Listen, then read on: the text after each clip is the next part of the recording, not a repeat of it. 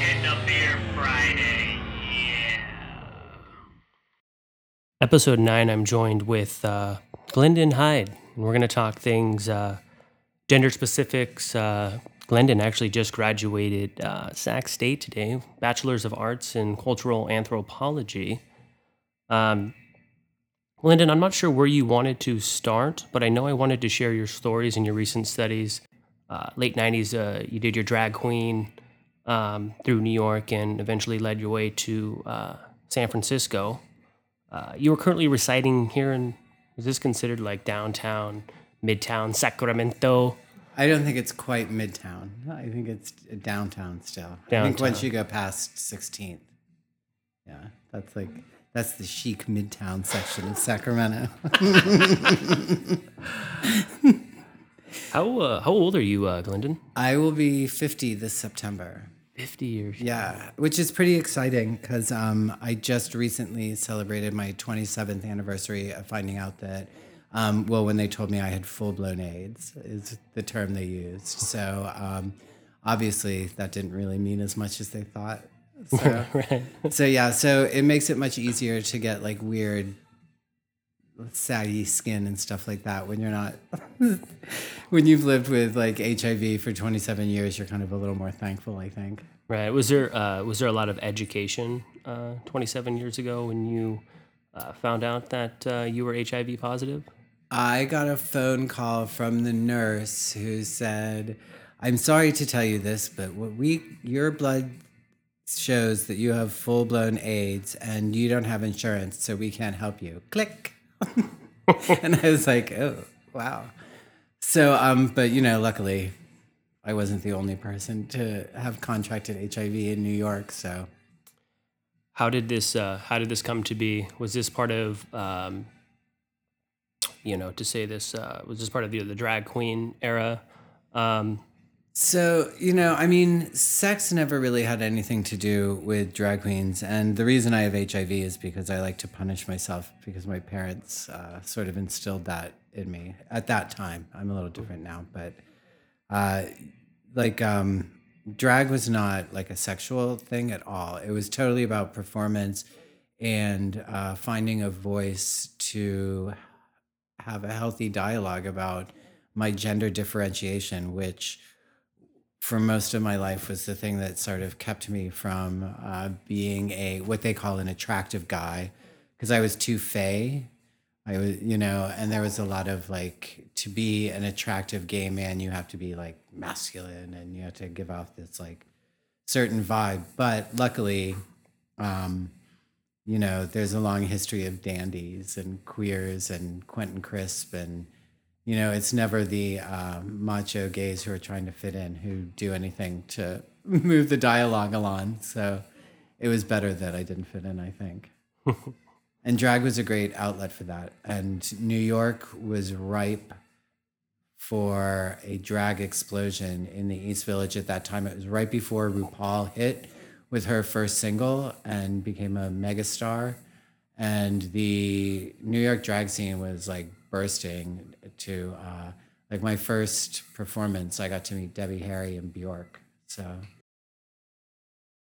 be part of like that sort of scene. and what time frame are we talking when these drag days at the East Village in uh, in New York? 90s. The 90s was a really big.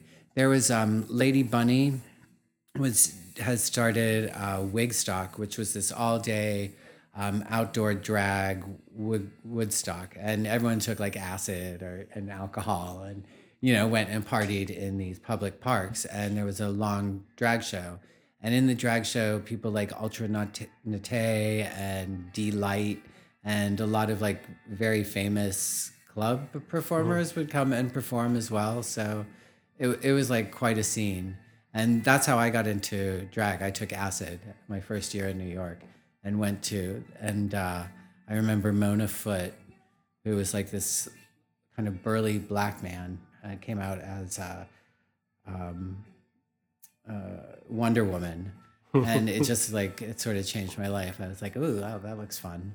And then the next year I was there at Wigstock. Yeah. Wigstock. Yeah, Wigstock. There's a documentary too. Yeah. I'll have to check that out.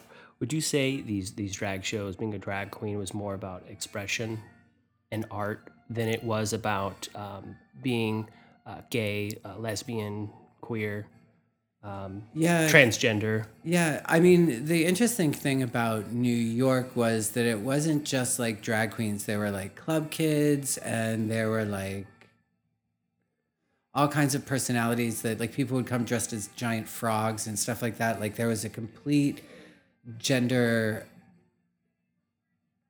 morph. Like you could be anything you wanted to be. And it was fueled by lots of partying and all night discos that went till nine the next day. And it, and you know, New York was very free then. It wasn't quite so expensive. There were um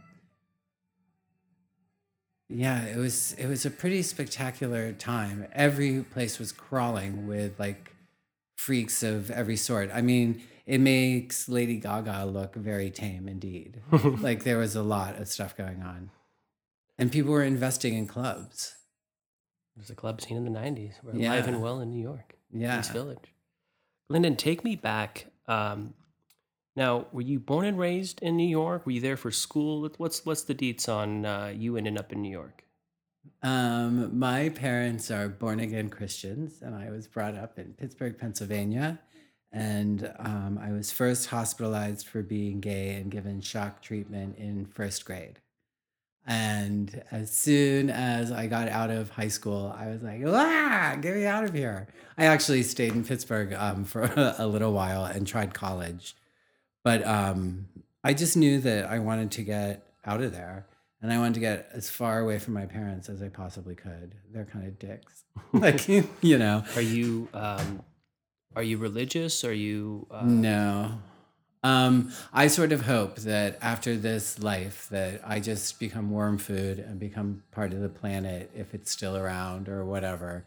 You know, I don't really feel the need to have another life. I've done so much in this one. I've had such a good time. Like, you know, and also, you know, when you grow up with parents who want to punish you for who you are, you get to develop some really special, like, emotional behavior problems. So Yeah, I I'm not really sure, like, longevity. Like, I'm just glad I'm happy. do you uh, do you do you still have a relationship with your No. your family? No, They don't accept you for who you are. Their own their own goddamn son. no, they, they don't like me. I just find that appalling. Um, you know, like well, back to when I found out I had AIDS, you know, so I hung up the phone with the nurse and I called my mom because, you know, that's what you do. You freak out, you call your mom. And three days later I got a ten dollar check and a get well card. and I think that was like the point where I was like, okay, done. Like I, I had had enough. Like that didn't seem very Christian to me. Uh, are you an only child? Are you an only child, Glendon? Or? No, I have a younger sister, and she's the one who really got the family um, to be born again. She was like promiscuous, I guess, in high school. Um, you know, my, my mother was very controlling. She was very uh, afraid. She's always been very afraid, and that has to do with her upbringing and her father and sisters. But she really passed, tried to pass that on. So my sister caught it, and there, I think a lot of the new born again Christian is all about fear. yeah, Yeah, I would agree. yeah. So your your loving, comfortable arms of your parents turn you away because of who you are. Uh, no, I don't think so. I think, see, this is, um, so when we talk about anthropology and the thing that I'm trying to change when I create a new identity uh, model for queer people, I don't think my parents turned me away for who I was. I think they turned me away because of who they were. Like, I'm not going to accept that responsibility. Yeah, You know? and you shouldn't. No, I shouldn't. And gay people shouldn't. Like, and you think about, like, so I study gender and how gender has come about. And um, I interviewed a bunch of trans uh, men who the number one reward that after transitioning to appear as male through removing breasts and taking hormones is that number one reward is feeling safe in public which I think says a lot about transition and the power of men and our current society. And that makes me question like, is uh, this whole need to appear heteronormative actually healthy for the queer community and where is the non-binary identity that we're so famous for Very nice. yeah so Self as. i would love to say an anarchist but i'm not quite that i'm not quite that brave um, I would say that I think socialism is pretty cool. I when I went to Sweden and the Netherlands and did some traveling in Europe, I, Europe seemed okay to me. There weren't like droves of homeless people living unhoused. I mean, that is a crime against humanity, and it makes me sick that we would be a nation that allows that and then like revels in punishing them. Like it's gross. We've talked uh, uh, a couple about uh, you know socialism on my podcast, and it's just fascinating how America just can't come to accept it. They hear the word and they think it's uh, this wild and crazy idea that wouldn't work. Um, Yeah, my brother in law, who went to Harvard, got in a Facebook fight with me when I, I was trying to make it up with him last summer, right before the Republican National Convention, which quickly afterwards, I was like, that's it. I, again, we've had enough. But um, he was trying to tell me that, you know, I have a pretty cushy life typing away on my Apple computer. Do you think I'd be able to do that in Sweden? And I was like, yeah, actually, I kind of do you know it's not yeah. But i think it's funny that he would fight uh, my desire for socialism with authoritarianism and fascism. I mean that doesn't seem like a better answer. I don't try to shine any light on uh, you know the the president um, about the gays, lesbians, queers, transgenderism. Um, what are your thoughts on? We talked some pre-show notes and um, uh, the the gay and lesbian community, but I want to be able to educate my listeners.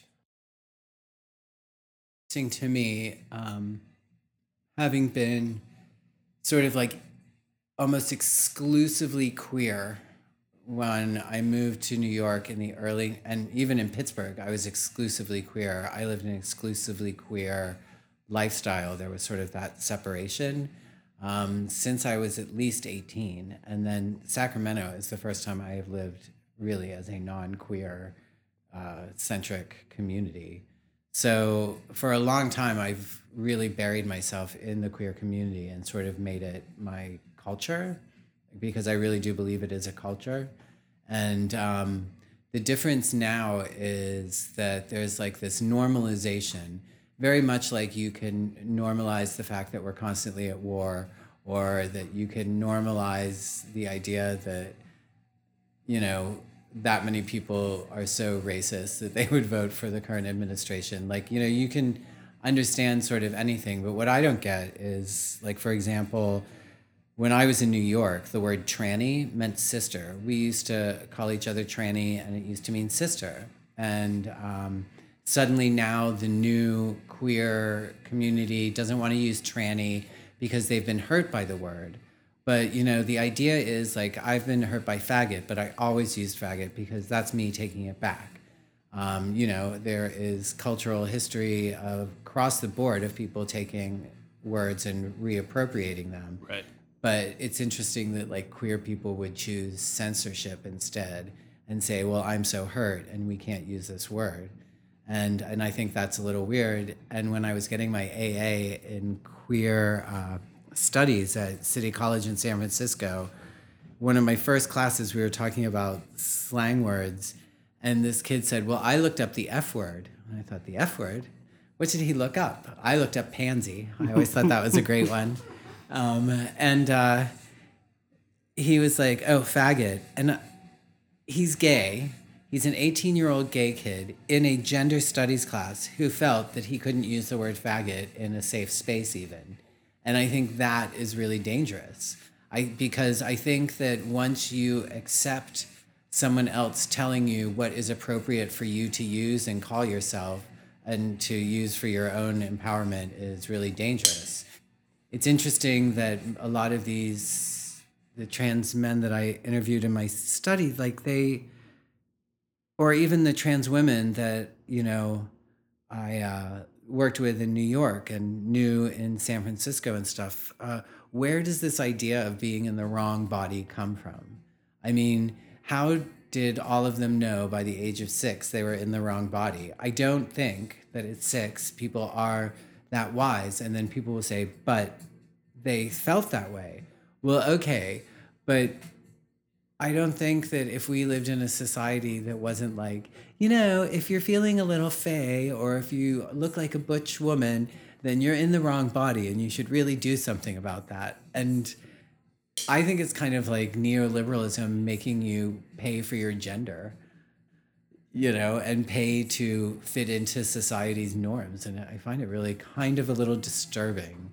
And, you know, and it goes along with censorship and it goes along with narrowing identities and it comes from um, criminality, gays being brought up as criminals um, and as medical experiments. Um, one of my favorite studies was this one where they did, uh, they were looking for the gay gene. And, like, first of all, why look for the gay gene? It would be so much better to look for the homophobe gene. Leave me alone. um, but so, you know, and they went into it saying, oh, you know, it's baffled people for centuries. And actually, it hasn't baffled people for centuries. There has been queerness since the Paleolithic. There are queer culture throughout every culture before the export of Christianity and um, you know world religion trying to control people's behaviors. And before that, there was plenty of room for everyone to do as they wished. You know, I mean, not always, but it wasn't quite Right. as narrow and binary. And I think, you know, because we don't, that has been criminalized and medicalized out of us, then we don't have anywhere to start as a whole person. So, how did you get to Sacramento? What landed you here? I had was doing really well at City College, and I thought, oh, I'm gonna get out of San Francisco because it's too expensive. And I got accepted to Portland State on a ten thousand a year scholarship, and I lost my funding for my last semester at City College and didn't have the money to move to Portland. So here I am. Were you um, were you were you going to Portland State to study cultural anthropology? Yeah, and they're like one of the top 100 research schools in the nation. They're like a really, really good school. And um, they were really interested in my degrees and stuff, but I had a parrot at the time, and I couldn't figure out how to get up there with the parrot and come back and do all that after losing. And the reason I lost the um, funding was because in 1986 I had attempted uh, some schooling, and those credits counted against me. How could those credits count against you? I know. Thanks, Obama. I, I know. I'm not just gonna bag like Republicans. I can I cross party shame. That was a horrible thing that he did. Oh Jesus! Yeah, even even my horrible mother was like, that was 30 years ago, and I said exactly. I was like, so now I'm being punished for something I did 30 years ago. I mean, it wasn't even a drug offense, and I'm still getting. And not that there's anything wrong with drug offenses. That's another thing that I'm re- I feel really strongly about. Is like if whoever listens to this should look up uh, safe use sites and uh, get really involved in the decriminalization of drug use. They do that in I've read uh, studies in Portugal where they, Yeah, they do that. Uh, yeah. Portugal's a great study. Yes. Yeah, there- San Francisco is fighting for safe use facilities in their city, and uh, Seattle and Vancouver and a couple of other places in North America have them, and they seem to work really well. Do they see that their uh, the drug use is significantly lower than? So what happens is, um, again, these people are given sort of some dignity. Just because they have a health problem doesn't mean that they should be denied dignity. I mean, we don't deny cancer patients dignity. So why we do this for them, I don't understand. So they go in, the nurses check it, and they can use there. And then there's actually usually maybe a, possibly a chill out room in some of them. So again, they're like creating a community. They're connecting to each other, And when I was working at the needle exchange, people were really responsible. Like if they're given the opportunity to bring needles back, like a lot of them do. And secondly, none of those needles even have to go out onto the street if people had a clean, safe place to use. You know, like we wouldn't have needles on the street if they could use somewhere.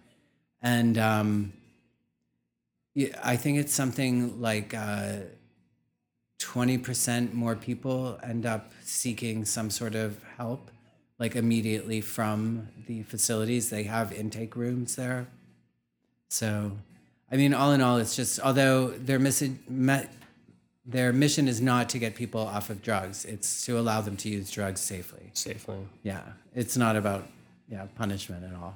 That's going to be a hell of an insurance policy. These places are. Uh, But you know they have Narcan, so if you do overdose, they can there's somebody there. yeah right there. That's interesting. That is very interesting. Yeah, they they're really cool. My friend Laura Thomas, who's the um, regional deputy director of the Drug Policy Alliance for the West Coast, is really she works really hard on that.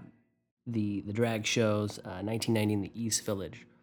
Was there a lot of drug use that was being used um, in that community? Yeah, totally. Well, I mean, it's New York, so I mean, it was New York in the '90s, so yeah, there was a lot of drug use. Um, luckily, I wasn't really much of a doper. I like things that are more social.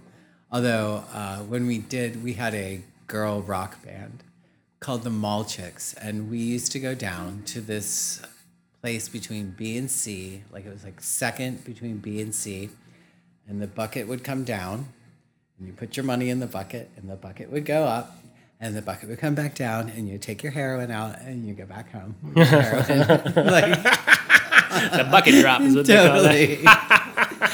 And you know, I only went there a couple of times. I mean, I've never really been super addictive. I think I probably would say that I have a definite like penchant for pot. I love marijuana. Um, but at my age, I don't really even drink anymore. And I was quite a good binge alcoholic as a drag queen too. But um, I mean, heroin was just dumb. It's just, it was just dumb for me. I didn't really like it. Kurt Cobain was doing it in the 90s. Yeah, but he was in pain, and I also think that, um, like, I don't. I think some people have mental illnesses that take them out of their head, and they can't really get back inside. And I'm the kind of person where, like, the idea of doping out and being stuck in here with all the voices, that's not for me. so I think you know, it, it just depends on who and what you are. So it just wasn't for me. And also, who wants to be sitting around in a glamorous dress nodding out? Like, Waste your whole outfit on that. boring, yeah. so boring. But some of my friends got really like hooked into it, but you know, whatever. Are you in uh, contact with any of the people that you used to do uh, shows with? Yeah, yeah. Um, Linda Simpson from uh, the Pyramid. She did Channel 69. And then the head of Boy Bar, and uh, like I, he's a really good friend of mine. He was always a very, very caring uh, person. He really had a stable of drag queens that he really, and transgender women that he really uh, nurtured. And he was really closely associated with the Patricia Fields, who was the uh, stylist for uh, what was that show? Everyone, all the gays will know it except for me. Um, the girl, the women in New York who and what's her You name? talking about like with the Real? Housewives? No, it was before that. It was actually a written show. Kim Cardell, Kim. No, ew, no, no. It was like a scripted show, and it was on, and it was the four girls, and they always had cocktails in New York. Oh, Sex did- in the City? Yes. Yeah. So she did all the clothes for that. So Uh, just to a disclaimer, I don't know why I know that, uh, but uh, because it was a cultural I- phenomenon. I think it was the uh, the the, uh, the four girls and the, the drinks. I think you had Yeah. me there. That was. Uh, no, I watched the show. I watched it. I mean, it was very. Yeah, it was kind of like the dynasty of its time, I guess. I've never. I don't think I've seen an episode of Glendon, so I don't even know. Oh, you haven't? No. I'm gonna go home probably YouTube it. Yeah, Netflix it's it. not. Yeah. Yeah. If you can make it through a whole season, let me know. Okay. oh. Yeah, no, I mean, in New York, I was like rock and roll. I liked rock and roll. I went to New York thinking that I was going to meet like Siouxsie and the band, Siouxsie Sioux walking down the street every day, and really, New York wasn't very much about rock and roll. It was really about the dance scene. I think that was the only time I ever was like totally like gaga for dancing and all night long. It was weird because Pittsburgh was a good rock and roll scene, and San Francisco has a good rock and roll scene, but not New York. I mean, it did, but There's more of a club atmosphere there in Yeah. New York. yeah. You hitch you hitch a ride from Pittsburgh to Um, New York. You take a flight, a train. No, I took a bus and I arrived in New York. I had met this young man and we had met in Pittsburgh and then we got along. And then I went to see him at his school and we got along. And I had never been to uh, New York City actually. He was going to school outside of New York. And I said, okay, time to move to New York. Because I told you I was like ready to go. Yeah. So I arrived with, I think, $150. And how old were you, Glendon? I was 21, 22. You hadn't done any drag before. New No, This was all new to you. Yeah, it was great though. But you know, it was also really good because uh, drag was really hitting. Fashion and drag were really compatible, and I was very pretty in drag. I was extremely, extremely tiny. I think I was like 115 pounds when I arrived in New York, and 5'8", and I'd been swimming my whole life. I was a competitive swimmer, so I was very like toned and stuff, and I just made a really pretty girl. Culturally, uh, for drag, did you have to be gay, or could anybody that just wanted to be in drag could be drag? Of How was that culture of, of drag? Was it You know, anybody could do it as if you're as you talented, they'll let anyone in the door. You know what I mean? Like it wasn't like queer exclusive. I mean, it is a queer medium. It is a queer storytelling. So it's not something that I hope is appropriated by straight people being. But at the same time, I mean, It's open to anybody. yeah, everybody. if if you have a good story and like, uh, I had a friend do uh, a benefit once, and his name was Wilma Fingerdew. and um, he read poetry, and I thought it was great. But I always really liked a drag queen who couldn't. When we did our club, Charlie Horse, we really liked an oddball drag queen like uh, Bonnie Sawyer, who has like maybe two teeth and has uh, very bad like pains from long term HIV. Like, so she would get up there in her socks and sing Dolly Parton with no teeth, which I and then the just the the reaction of the audience is really the best part of like because they're all just shocked and i think it's really important that like bonnie sawyer get up there and be like you know it's not all just high cheekbones and glamour and Theater? Would you say it was more theater? it was more punk rock More punk rock. it was like if you could make dolly parton punk rock I'm thinking Rocky Horror Picture Show. Yeah, a little bit like that. Anna Warhola used to, she was like living on the street and she would do something with a whip and she never knew the words. And then she would strip and then eventually she would strip off her skirt and her balls would just be hanging out on either side of her. Like, and you know, I thought that was great. I just thought it was so it's, like, it's art. yeah. You know, we paid to get in, so they couldn't complain. That, that, that was gonna be that was gonna be my next question. Is this, uh, uh, but Glendon, were you getting paid to do this, or was this what you did to express? Uh, I got um by then what happened was um in 2004 after I was getting paid in New York. I was making a living in New York. I was making a good living in New York uh, modeling and doing shows every week, like several shows every week and uh you know, and then also if you were a famous drag queen in New York, you never had to pay for anything. You went to restaurants and they gave you free food and you always drank for free and it was great. Uh, you never had to pay to get into a club. And then um, in San Francisco, I ran Charlie Horse after winning the Miss Tranny Shack title in 2004. And then I parlayed that into sort of a political career before going to school. uh, political and what? Uh, what? I ran for a supervisor of District 6 and ended up coming in fourth out of 15. And I ran as Glendon Anaconda Hyde. And I uh, my platforms were safe use facilities, uh, decriminalizing the homeless, and saving cultural space. And had I known that I should have been touting um, pedestrian safety, uh, you know, Some of the other probably- social issues there at the time. but you know, we did actually have a uh, all 15 candidates had a debate, um, public debate about safe use sites, which was not set up, and I, so I'm really proud that I got a bunch of politicians running for office to talk about drug use in public. That was pretty awesome.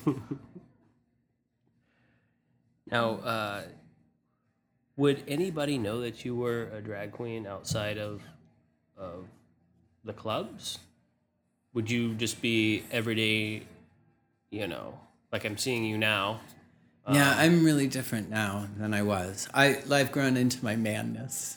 Like it's just now I'm just sort of like I'm turning into a man as I age. You know, I'm starting to get a gut, and you know, I my beard is much thicker than it used to be. Um, but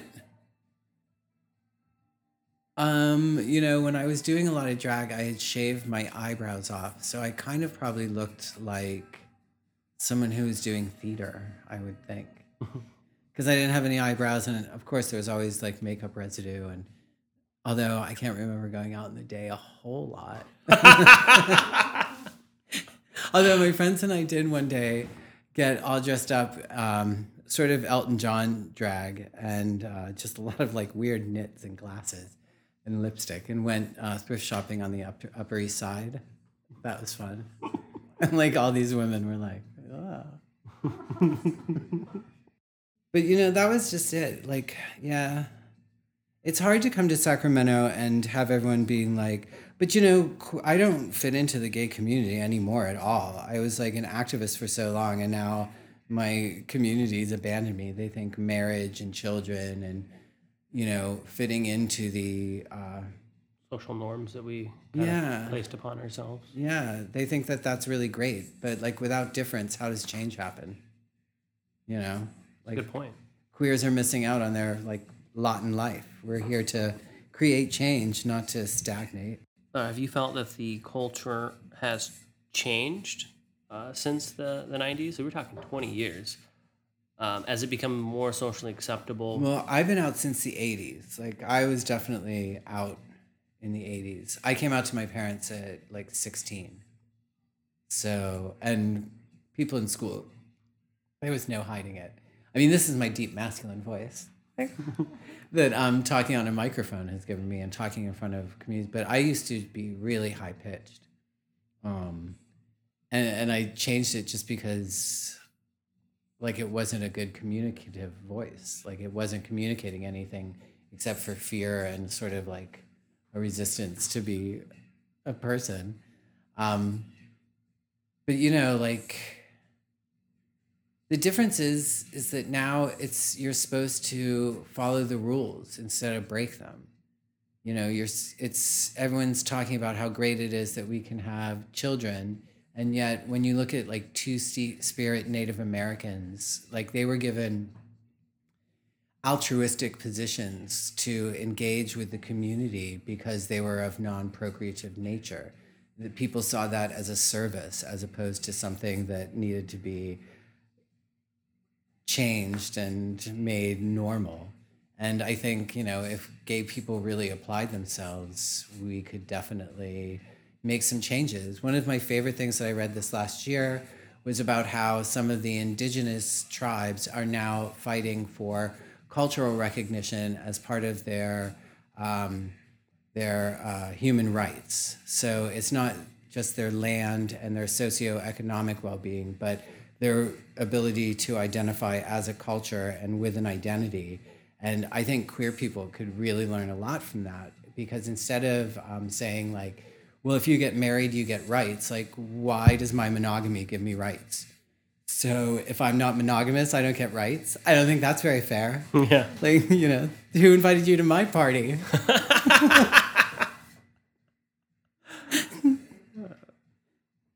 so, yeah, I think, you know, I think it's very hard when you, like I said, you've been criminalized and medicalized your whole life and told you're wrong.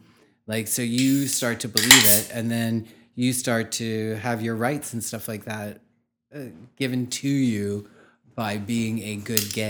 Well, I hope I'm never a good gay. That's all I can say. I hope I'm always a thorn in someone's side.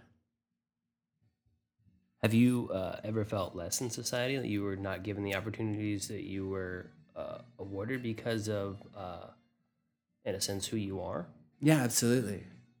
I think even now, I mean, I'll tell you, Sac State can say a lot about like how giving and stuff they are, but I think it's really hard to be a, an out gay person on that campus. Nobody wants like the fag in the office doing their work. Like, you know what I mean? Like, why- I can't, I don't, you know, and I don't know if that's truly fair. I think it would, if I was like one of the gays who had children and would just shut up and, you know, allow straight people to take over the gay bars at nine o'clock in Sacramento and not complain that there's nowhere for me to cruise. Like, if I would just shut up and follow the rules, then I would have an easier time. But people don't, people don't, they want to conform. Like, people really want to conform I just fucking don't understand that, Glendon. because it's easier. Because it's easy. Yeah, I mean, when you've been an outsider and you've been told that you're wrong, like, even though they're the ones that are, like, you know, it's much easier to conform because then you don't really have to think and you don't have to talk to people and you don't have to engage them. You can Twitter away all day, you know, and not say anything. I, um, you know, I won't sit here and say I know what it's like, but I know what you mean in a way where I don't show my political views at the bar. You know, you just you just don't do that. You don't show your religious views. So I can see. Do you find yourself uh, hiding who you are in certain social uh, situations um, for fear, uh, or maybe not even fear is maybe the wrong word, but hiding who you are to fit in more in and not. Uh, I never had to kinda going in New with. York and San Francisco. And in Pittsburgh, I was just like a ballsy little naive. And I was tiny, so it would be really mean to hit the tiny kid. so, like, I was kind of safe that way. It's not until I came to Sacramento that, I mean, I never go out, I never do anything. I go to the bars, and people tell me, why can't I just, you know, why do I always have to question? And, um, yeah, I don't know. It's, but also, you know, I'm not hanging out with 24 year olds. I'm hanging out with people who have invested in their homes and have invested in their cars and have invested in this kind of lifestyle. And I'm someone who has resisted that as hard as I possibly could for as long as I possibly can. And it's not easier to do that by any means, but I don't know. It's just, it's just who I am. And I'm not going to change, you know, why I wouldn't change that. I grew up to, that's why I like punk rock so much. Cause it's, sometimes it's really, really terrible, but I still love it. like, you know, resist. yeah, totally. I don't, you know, I remember in the 80s when we used to call people sellouts, and I thought, I am never going to sell out. I am never going on vacation at Disneyland. Land. I'm just not. I, that's not for me. I don't want that. And I don't think people should just assume that that's what they should want. It makes me worried. Glendon, if you were to, what is, uh, what would you say is your American dream? What is, because the American dream is, is, is dead, Mhm. but for, for, for Glendon Hyde, what is the American dream? I don't think I, I think it's different for everybody. It doesn't have to be the white picket fence, married to two kids, and you got a career. Uh, because I feel like we're in a changing world where, you know, I don't really think about myself as a nationalist ever. I like I could care less about being an American, so I've never had an American dream. If I was to have a dream, it would be that something I did was worth remembering long after I'm gone. Like just anything that I've done, like something in my art, something that I said, something that I've written, something that created change on some level that would carry on. And I know that that even doesn't really matter because eventually things will carry on and you're left behind. But as long as I, I feel like I've worked really hard to get people to see things other than black and white or straight or gay or right or wrong. And I've worked really hard on myself not to see things like that. And I, I hope that I can leave a little bit of that. But it's not an American dream. I, you know, yeah, I guess, I guess maybe, um, yeah. I would like people to think of queers as part of the natural habitat and not different but equal. It's 2017, Glendon. Why haven't we been able to to achieve that? Why do we got to take these steps back? Because people are finally can come out of the woodworks because you know the the the man in the office can But so think about why people can come out of the woodwork. It's like you can be gay, you can be black, you can be Asian, you can you can be anything you want, but can you really? Or is everyone like funneled into this dream? I mean, if you're black, they say you can be anything you want until we shoot you and then your dream's over. You know what I mean? But the idea is that everyone is out out and doing this and is really different and that I think is the fallacy that marketing has sold America. I think marketing is probably the worst thing about capitalism because it makes people feel safe in something that's not true or real. It's it's an idea, an image that people are grasping and saying this is how we are when it's not. So I you know, I think that's kind of just like gay people who feel like believing people who tell them that they're in a wrong body. Like I, I really, you know, if we were really out there and all showing up, like maybe we would stop telling people they were in the wrong body. And then we wouldn't have to spend fifty thousand dollars to change our body to be in the right body. Do you think they say that because they just don't understand? Um, I think it's to the point where it's just not part of the dialogue. Like you think of everything as man and woman, and I mean even um, in queer sitcoms or whatever, it's all about the marriage and the getting together, and like there's never, um, there's very often not. Mo- there are very few movies that address queers as queers, as opposed to products of the gay of the straight community, um, where gender is fluid and identity isn't wrapped up in um, male or female. And when you don't have people talking about that, then you assume, you know what I mean? Like it's it's really about the dialogue. It's because the dialogue hasn't changed. It's just it's why we voted for this current presidency, is because people were not admitting that they're just like really racist and really angry and really fed up. And at the same time, they're also saying, you know, I'm really fed up with anything that isn't me. And this reality star makes a really good noise and it makes me laugh. And I, I'm doing speed and I'm going to go vote. I think that's where America is. That's why I don't have an American dream. It's not about money and it's not about a car and it's not about, I, that makes, I just don't, I don't see why that's so important because you're not, none of it goes with you. I mean, if you're not working to have the most experienced, open life that you can possibly have and deal with what it shows you, then why bother? Like, because there's some reward later, like, prove it. Okay. like, first of all, prove it. And even if there is, I'm sure I could be like, oh, dude, I totally, you know, or dudette, I totally did not even know that I was coming to see you, ma'am. Um, please forgive me. And she would totally open the door and let me in. Anyhow, so because that was that's how it works. So I'm gonna hang out with the junkies and see how it goes until then. Uh, not that I'm a junkie. I don't want to say right, like right. people thinking that I'm shooting up smack. Not that I think there's anything wrong with it, but as I said, I like pot. Yeah, I you uh, know, people aren't honest.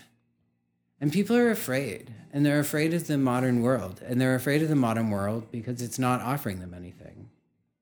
Because cars and houses and all that stuff. So then they try and make sense of that by saying, well, then I'm going to follow God. But I don't I think they already were. I think that, you know, it's when you say, I'm going to follow God and excuse all these behaviors that I do that are completely bad for the environment or that can hurt other people or limit people's expression and rights. I, you know, like that must come from a lot of pain. And I'm sorry that you're so like left out, but, you know, I'm sorry you have to take it out on yourself, really because you're making everyone else miserable.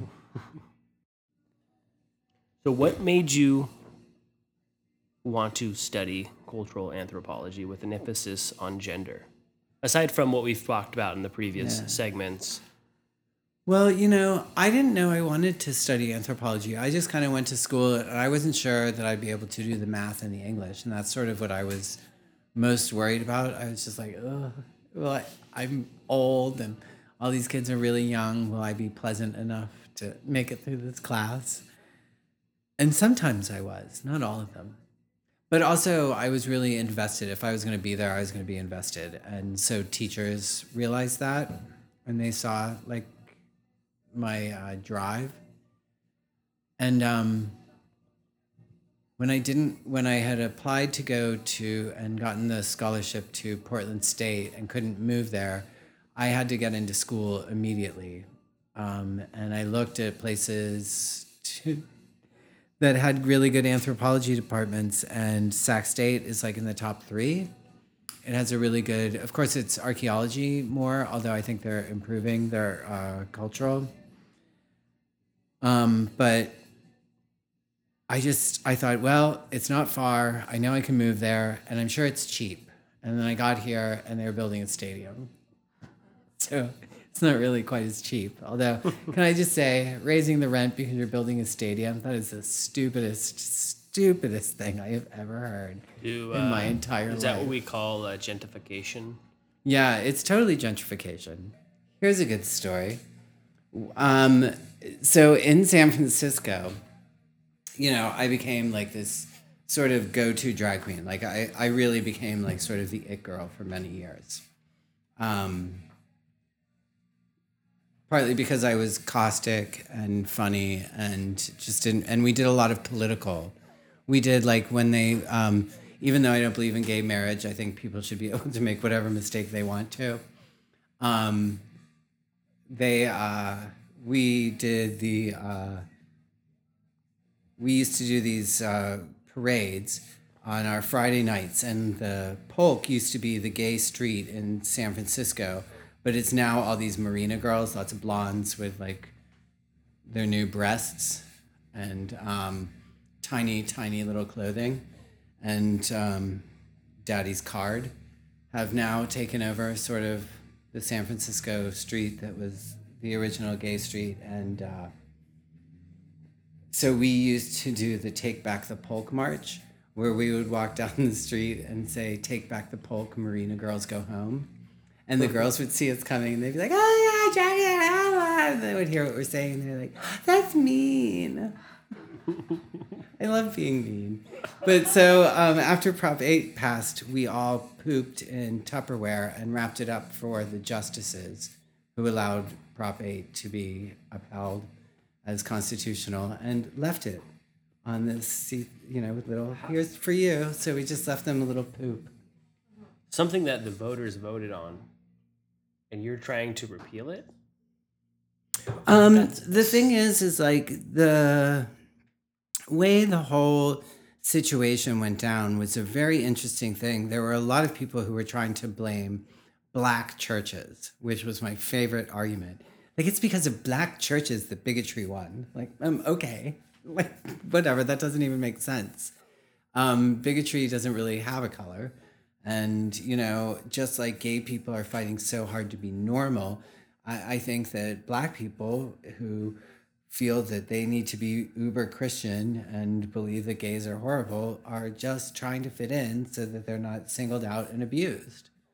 You know, I so I'm not going to blame them for who you know that for some black people believing that way because I can understand why they do.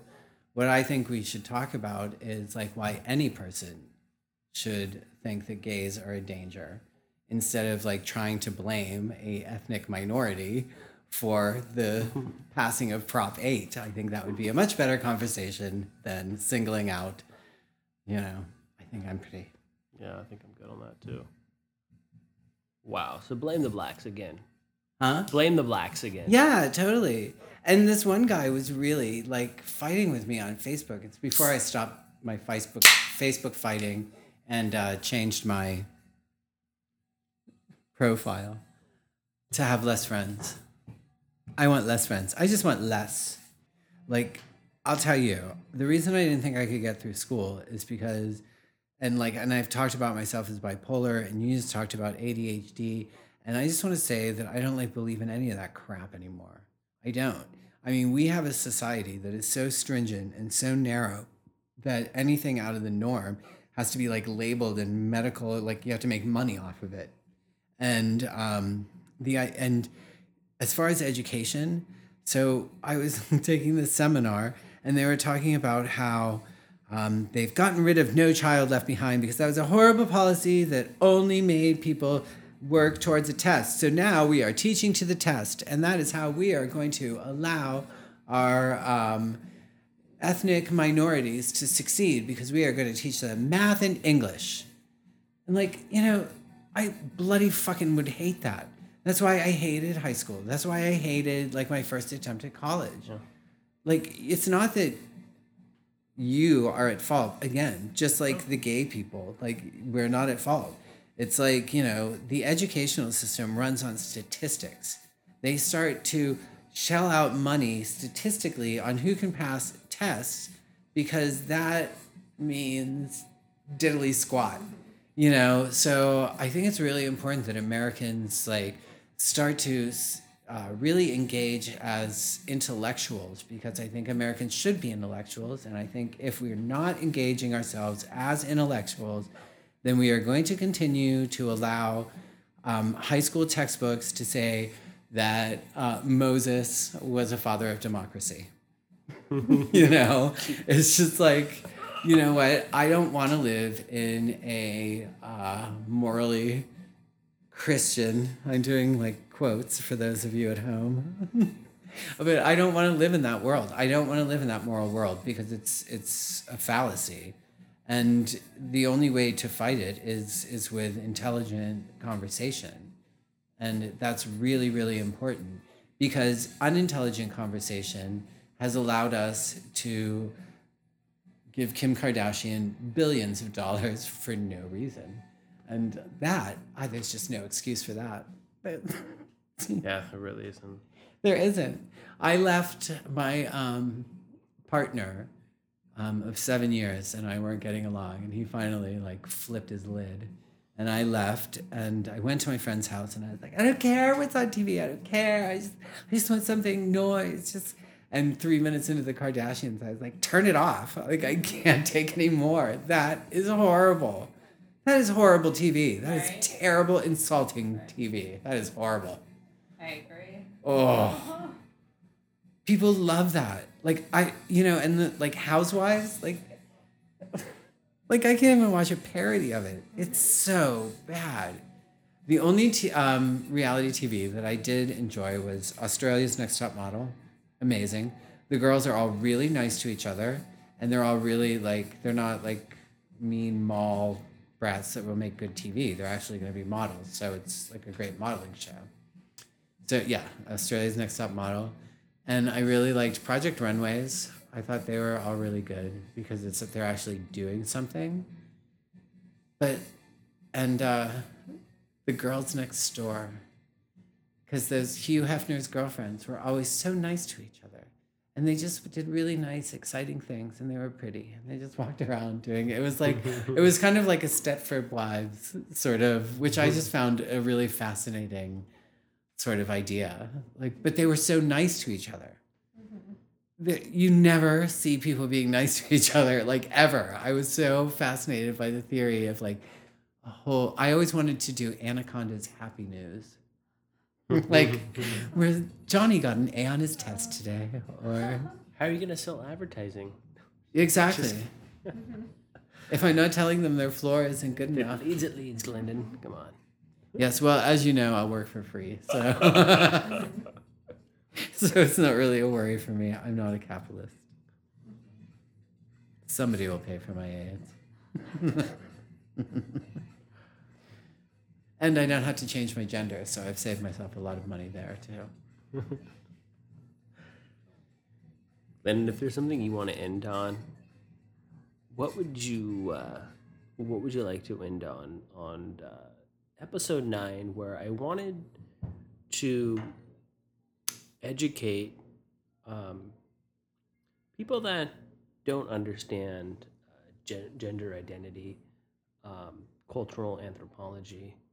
Um, you know, what what would you like to end on? I'd like to tell a little story. It's about two male penguins who lived in a zoo in Germany. And like many male penguins before them, without enough female mates, they pair bonded. And because through natural selection, which is a totally random process, penguins tend to have extremely high uh, parenting parental sort of need. They have to. They live in a very harsh environment. They ha- they have this idea that as many babies as they can get into the next, as many of those genes as they can make live, the better. So if two males do it, if two females do it, well, usually there's not another uh, two females because there tend to be fewer females. So, so if these men can like get that egg into the next generation, like all the better. So we have this happening in the zoo as part of natural selection. But they're taking eggs from straight penguins. First of all, there's no such thing as a fucking gay penguin. they're, they're not wearing chaps uh. and like getting fisted on Folsom Street during the high hot gay holidays. They are not gay. Gay is a cultural term that is made up and it means whatever we apply it to. However, to say that a parenting instinct by nature makes two penguins gay is completely insane. Okay? Because they are not doing poppers and listening to Donna Summer. They're not. There are no such thing as gay penguins. But what did this zoo do? Well, first they decided they had to separate them, you know, because they were disrupting the natural occurrences, which we already have discussed how that's wrong.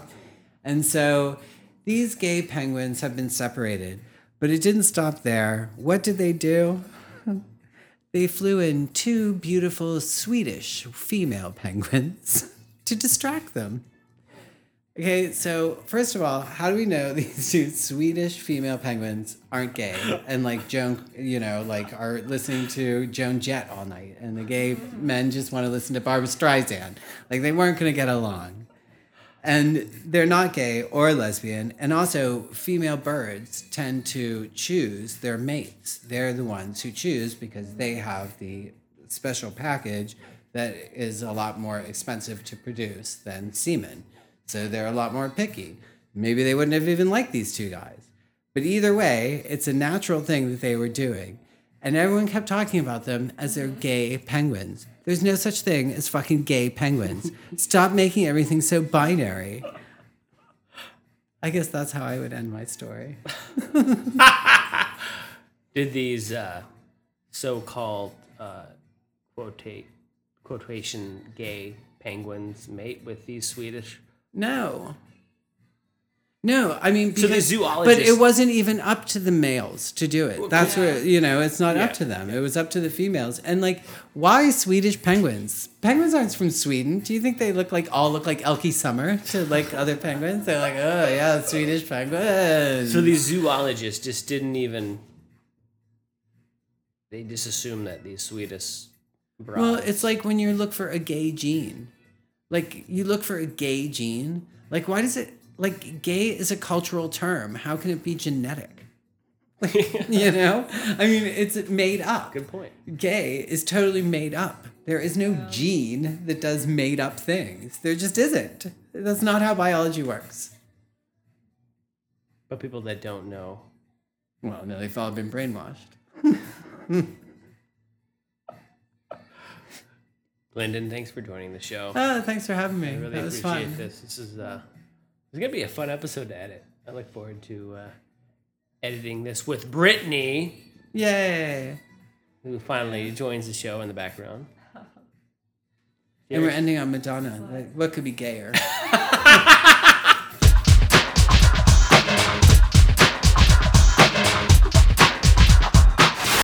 Oh, I'm sorry. That's I'm all right. sorry. I was just. I was okay. gonna tell her to roll a, a smoke Oh yeah, if, you, if you're so have inclined this to. lovely. Do you want some light? No, I don't know. I- Glendon, I'm really gonna have to edit this. I'm just kidding. Yeah, I know, right? Sorry. No, I don't need light. Well, I turned it on anyway. Usually uh, during my uh, my podcast, I uh, I usually drink a lot because I'm at home. So every 10, 15 minutes, I'm on a pee break. So I'm, I'm used to uh, Having to edit all that out. yeah. Brittany gets to listen to some of the I get stuff. to listen to it all while he's editing, so I get to hear the before and after on all the. So definitely keeping all this in, Oakland, because the listeners want to know uh, how long it takes my wife to roll a spleef. Spri- uh, well, well, we do. We're not doing, We're not doing a split, spreef. though because doing- we're, not well, going it's to a smoke spreef. tobacco in here. No, it's Do you uh, want scissors? Oh, it's all right. My nails are like scissors. Okay, because I have scissors. I'm sure. I've always been one to, you know, I'm a I'm a pothead.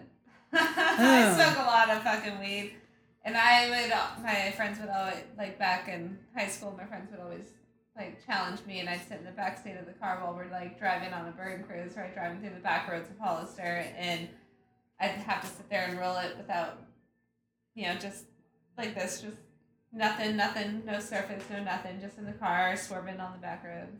So, can I ask you a question? Yeah. Do you have any guilt about voting for Bernie now?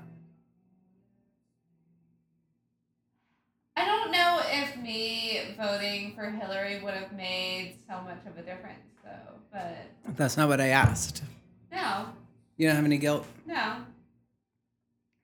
I still. Were you uh, were you for uh, Bernie?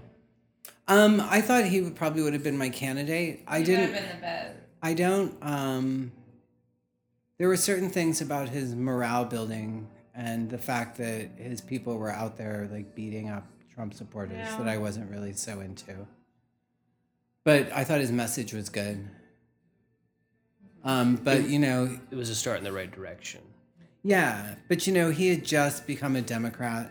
Yeah. Right. Like- From, but he Yeah. had to. I mean, See, that's just it. It's like when I, I I'm looking forward to the day when we're not When? when we don't have to. we don't. Yeah. Yeah. A third party would be great. A third party would be awesome. Third, fourth, fifth. Yeah. That'd be awesome. Not, But we're we're so stuck in this binary world. Everything is Well, binary. this- this gets back- Glendon. Everything. It's Totally. So This gets back to male and female, right? yeah, It- totally. it's that's kind of what I want or to. right That and was wrong. something. See, that's the thing that Christianity gave to the whole dialogue, right and wrong. There were no other. you're There's either no in between. yeah. There's no gray area. Like yeah, the like a certain act might be wrong in your eyes most of the time, but then like you know when the situation calls for it, that's the right decision to make. Like where do you call that? Where do you call right and wrong? yeah. And what's your definition of that? It's interesting. And I was thinking about that on my drive here on gender and sex differences because like not everyone sex isn't even binary. But like I I'm a physical anthropologist, you know, I study human remains, human skeleton, and I was thinking about that. It's like especially like right now, it's always like identifying it as male or female or like possibly male, possibly female, or I don't know. But why is it and like if someone who as um, you know, their legal standing is female, but then you have their remains and you're looking at it like this looks most definitely male, but it's because they identified themselves as female or they had a transition in their female or whatever. It was like how I thought it was going to be interesting to see how we're going to figure that out. And ident- like you find an unidentified human remains and you're trying to find out is this this mis- missing person who claims to be a female? Like is it but I'm looking at these remains and they look what our standards say is a male. It'll be interesting if the chemical treatments Yeah. do anything. And you know, now the whole idea is that if you are a young kid, and in fact, it starts at like the age of two now, where people like um, decide that their child is trans Yeah. and they repress their hormones until, and so like you know, we're changing children at like from two to ten, and it's just like yikes. Right.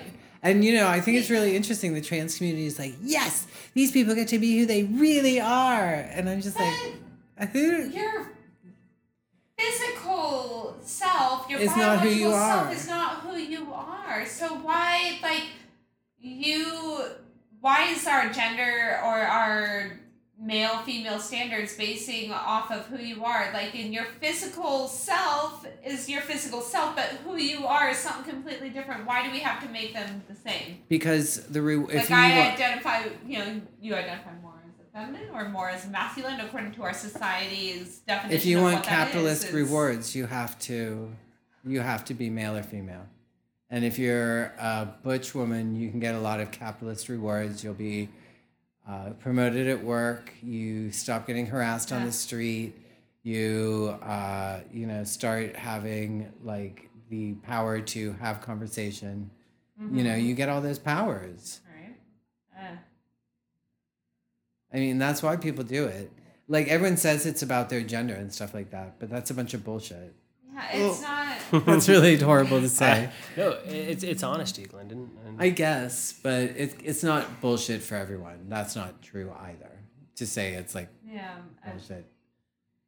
But I would say that a good percentage is bullshit. It's conformity.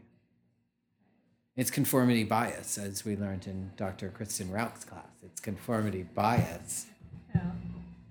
And you know and culture it, it's interesting to think of culture being passed on like natural selection where you know influences pass it on and the things that are most um, easily repeated tend to create culture. And so either or seems to be a really easy thing for people to grasp onto because then that gets them to say well i'm this and then you're that and then that way you know, once you start like saying, oh, well, there isn't uh, either or, you sort of end up with like, where do you go from there? Like, you know, I don't know what to do if I'm not at war. Right. That's capitalism. That's neoliberalism.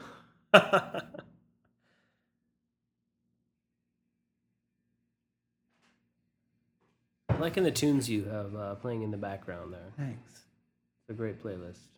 And I think I, I want to do that more in my show, is have more Music. music in the background. I think it makes for a more. Intimate, because like if you're in a bar intimate setting, you've There's got always that background music, noise and everything going you on, music, something going on in the background. Music says a lot about a person. It does. It does. You do have good music choice. Are you punk rock to the soul, Glendon? I don't know, to the soul. Um, pretty much though.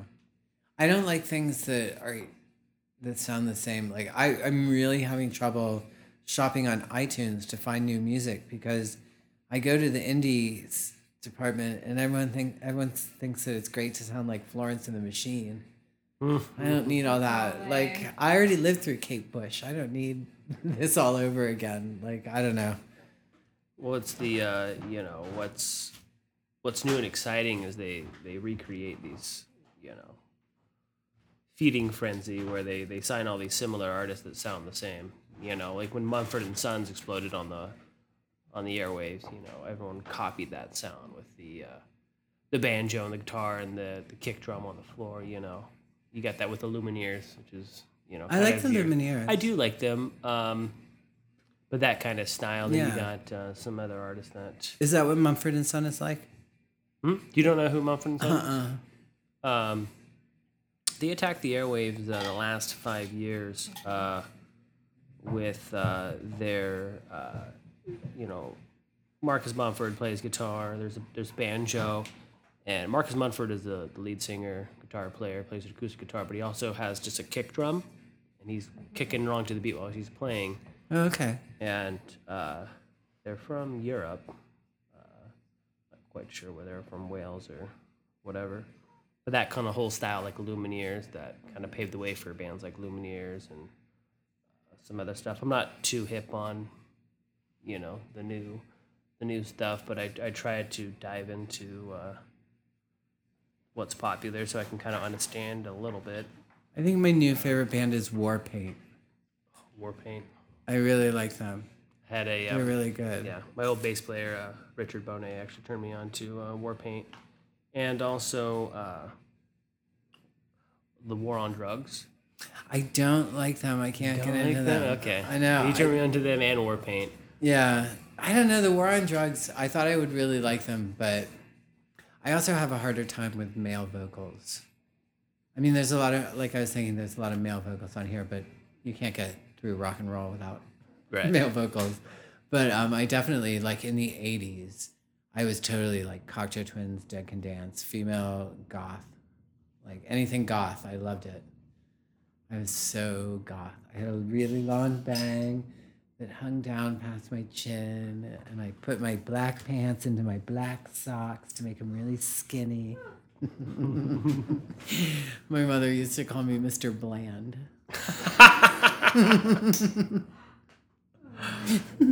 Uh-huh. oh my god, my goth days. Ugh. There were some really good pictures of me in high in college in the '80s.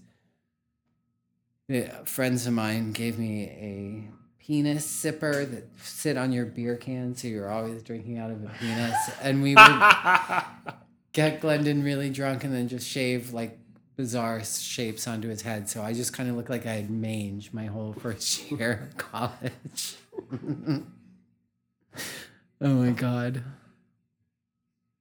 That's one thing I wish. I wish I knew where Jackie Smitrovich and Marcy were. They were cool people, and I lost touch with them. These are friends that you met during your college uh, Yeah, career in the '80s. yeah. You know, um,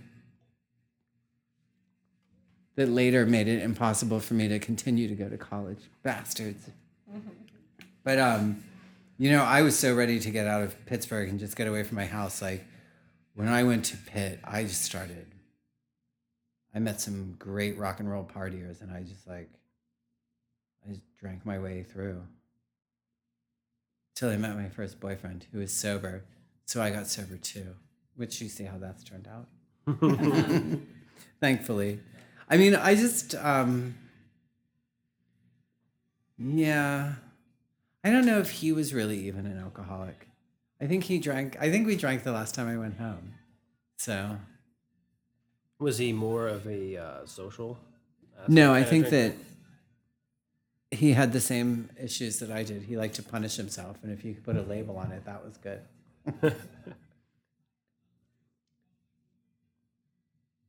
My friend Jason in San Francisco talks a lot about how, you know, like coming out as gay and being gay, like how that really changes sort of your whole experience of the world.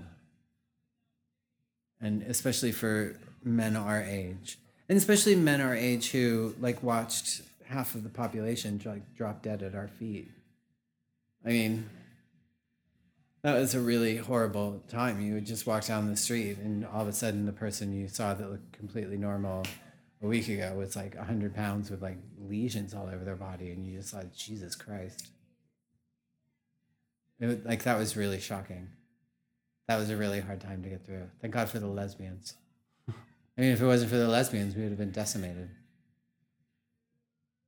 And now the lesbians are becoming men. Where are we going? what is going on?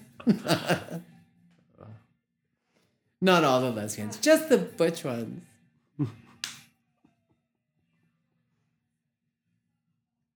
My wife, uh, Brittany, is uh, is the background uh, commentator uh, in the uh, the last segment. Segment. She was the uh, Yay. official. Uh, Is this really your first sit through with us? Yeah. Yeah. Yeah. I'm glad you I've came. never. Yeah. Brittany normally uh, I tried to set up these uh, this podcast interviews while she's at work, so we don't spend our leisure time together doing something I consider leisure. Yes, this is very leisurely, I'm sure. Well, for for me, Glendon, um, you know, I really, you know, actually for you as well, because you enjoy cultures such as my wife, is I want to get to know people and share American stories because we are an ever changing world, and um, I don't claim to be educated at all. I'm a high school dropout. Excellent. Um, Good choice. but I've always been fascinated by uh, by people. You know what I mean? Uh, people said this a million times on the, the, the podcast. Everybody has a story to share, and uh, trying to get Brittany on the show. I asked her a few days ago. I said, "Hey, do you want to join Glendon and I on the show?" And uh, like, "No, too shy, too mic shy." Yeah, you know, it's funny. Like I think every you know how everyone should be a waiter just so that they're nicer tippers. I think everyone should be a drag queen and be forced to host their own show. Like when I was asking people to come and present at the symposium, and they're like, "Oh, No. I'm so afraid. I don't want to," and I'm just like, "Oh, for God's sake!" Just like you know, I always got made fun of for my voice, and I became a huge drag star. Huge drag star. I mean, you know, Like uh, like Trump, huge, huge. It's huge. It is so huge. I can't believe it. That anaconda. Mm.